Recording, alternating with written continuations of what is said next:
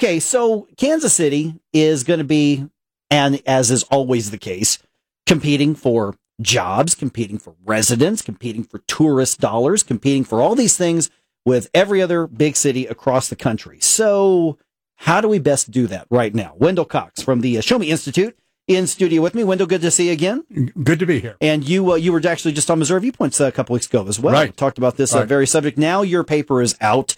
Now it is released, and so you're kind of making the rounds here in Kansas City to uh, to talk about what you found. And first, before we get into what you found, let's talk about what I just said as far as the competition uh, that every city is in right now, which sometimes leads to governments misbehaving and wasting money and overreaching. But the realities of the competition among cities is what?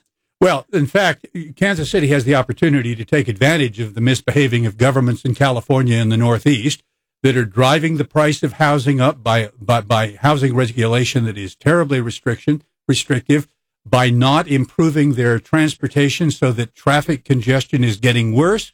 And it is making Kansas City and other cities like Kansas City more competitive.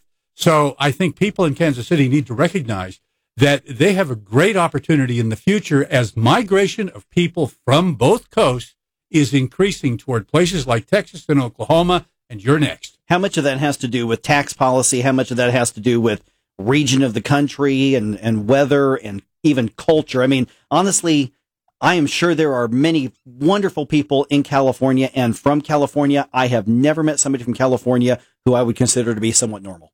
Well, I'm from California. See, And I'd Case like to in think point. I'm somewhat I'm, normal. I'm telling you, you, you, I'm telling you, kidding, but no, I mean, there's just a different culture on the coast than there is in the mid, in the yeah, but but there are since 2000, more than two million, about two million people more have moved out of California Mm-hmm. than moved in. They are exiting California because of the policies, and they largely have to do with land use and housing affordability. Harvard research and other research basically says housing affordability is driving movement in the United States. And so that's the great opportunity because uh, we've looked at um, uh, the Economist list of the 10 most livable cities in the world, and none of them can hold a candle to the housing affordability and living standards of Kansas City. And we've also looked at things like traffic congestion. You're tied for best in the world with Richmond, Virginia, out of 150 cities. So you have great things um, that are likely to attract people as they're already being attracted to places like Texas. And yes, of course, the weather's better, and you're never going to have Mount Hood or Mount Rainier. But the fact is, if the choice comes down to living in a three story walk up apartment in Portland or San Francisco, or living in a nice house in suburban Overland Park or Clay County, you're going to come to Kansas City. So who are we competing for? Who are we trying to bring here? I mean, uh, with with all these advantages you were just saying, what do we do with that information, and who are we looking for? Well, you need to be marketing, first of all, to middle income people. Middle income housing affordability is driving demographic trends around the country. And so it is, it is people, it is the people who are aspiring, they're leaving college, they're growing up, they're starting their families and everything.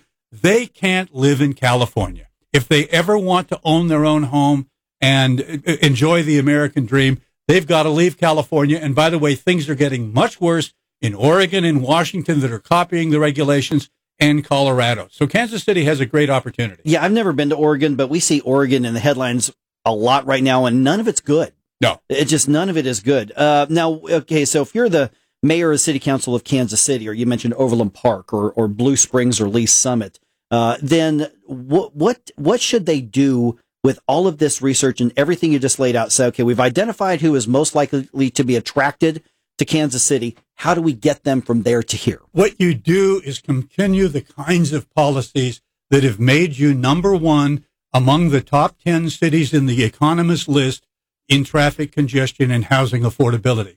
And you do that uh, at the regional level. Uh, it's- going to be the City Council of Kansas City. It's going to be the county commissions in the various suburban counties and so on.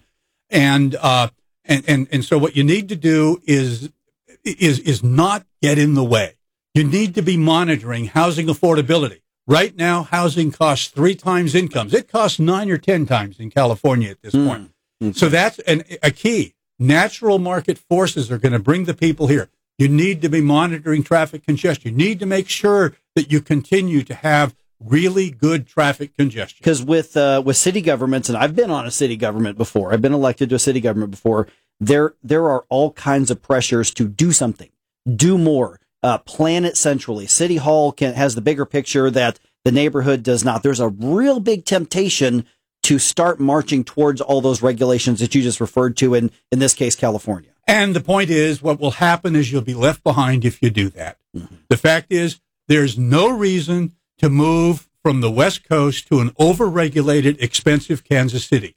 You need to make sure in the long run you don't allow that to happen. Is there a part of the metro area in particular that is ripe for just explosion and growth and and adding to the metro area? No, I think I think it, it really the whole area. I mean, 1st mm-hmm. of all, uh, one of the things that strikes me as a real potential, and I don't know if the City Council of Kansas City, Missouri, is up to this, but the fact is, Kansas City, Missouri, increased its size in uh, in land area uh, by 240 square miles between 1950 and 2010.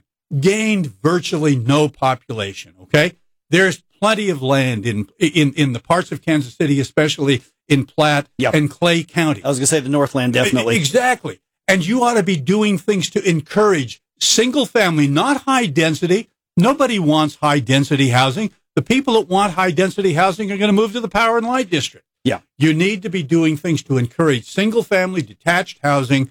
And that could create a great opportunity. But the point is, if what I say is true, and I think it is, mm-hmm. we're seeing it happen now in Texas and Oklahoma and other places, those people are eventually going to be coming here. The question is, do they come to north to the northern parts of Kansas City, or do they go elsewhere? Because there is plenty of land to develop. Yeah, I'm always been surprised, and we've got to run here in just a second, and we'll give out the information how people can look up your research on this. I'm always been surprised that the the closest, I guess, major development uh, to KCI, you can make an argument is uh, Zona Rosa.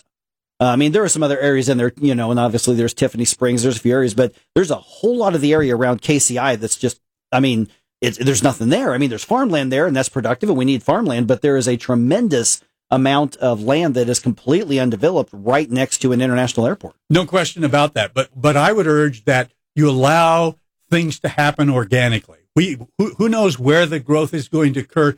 You need the growth, and you need the growth in housing that is affordable to middle income families. Okay, so all the information that you've studied, that you've made your uh, you made your case for, where are we going to find that? ShowMeInstitute.org. All right, Wendell Cox from Show Me Institute. Uh, man, you you had a busy day. I was you looking bet. over your itinerary, so thank you for carving out a few minutes for us. A pleasure.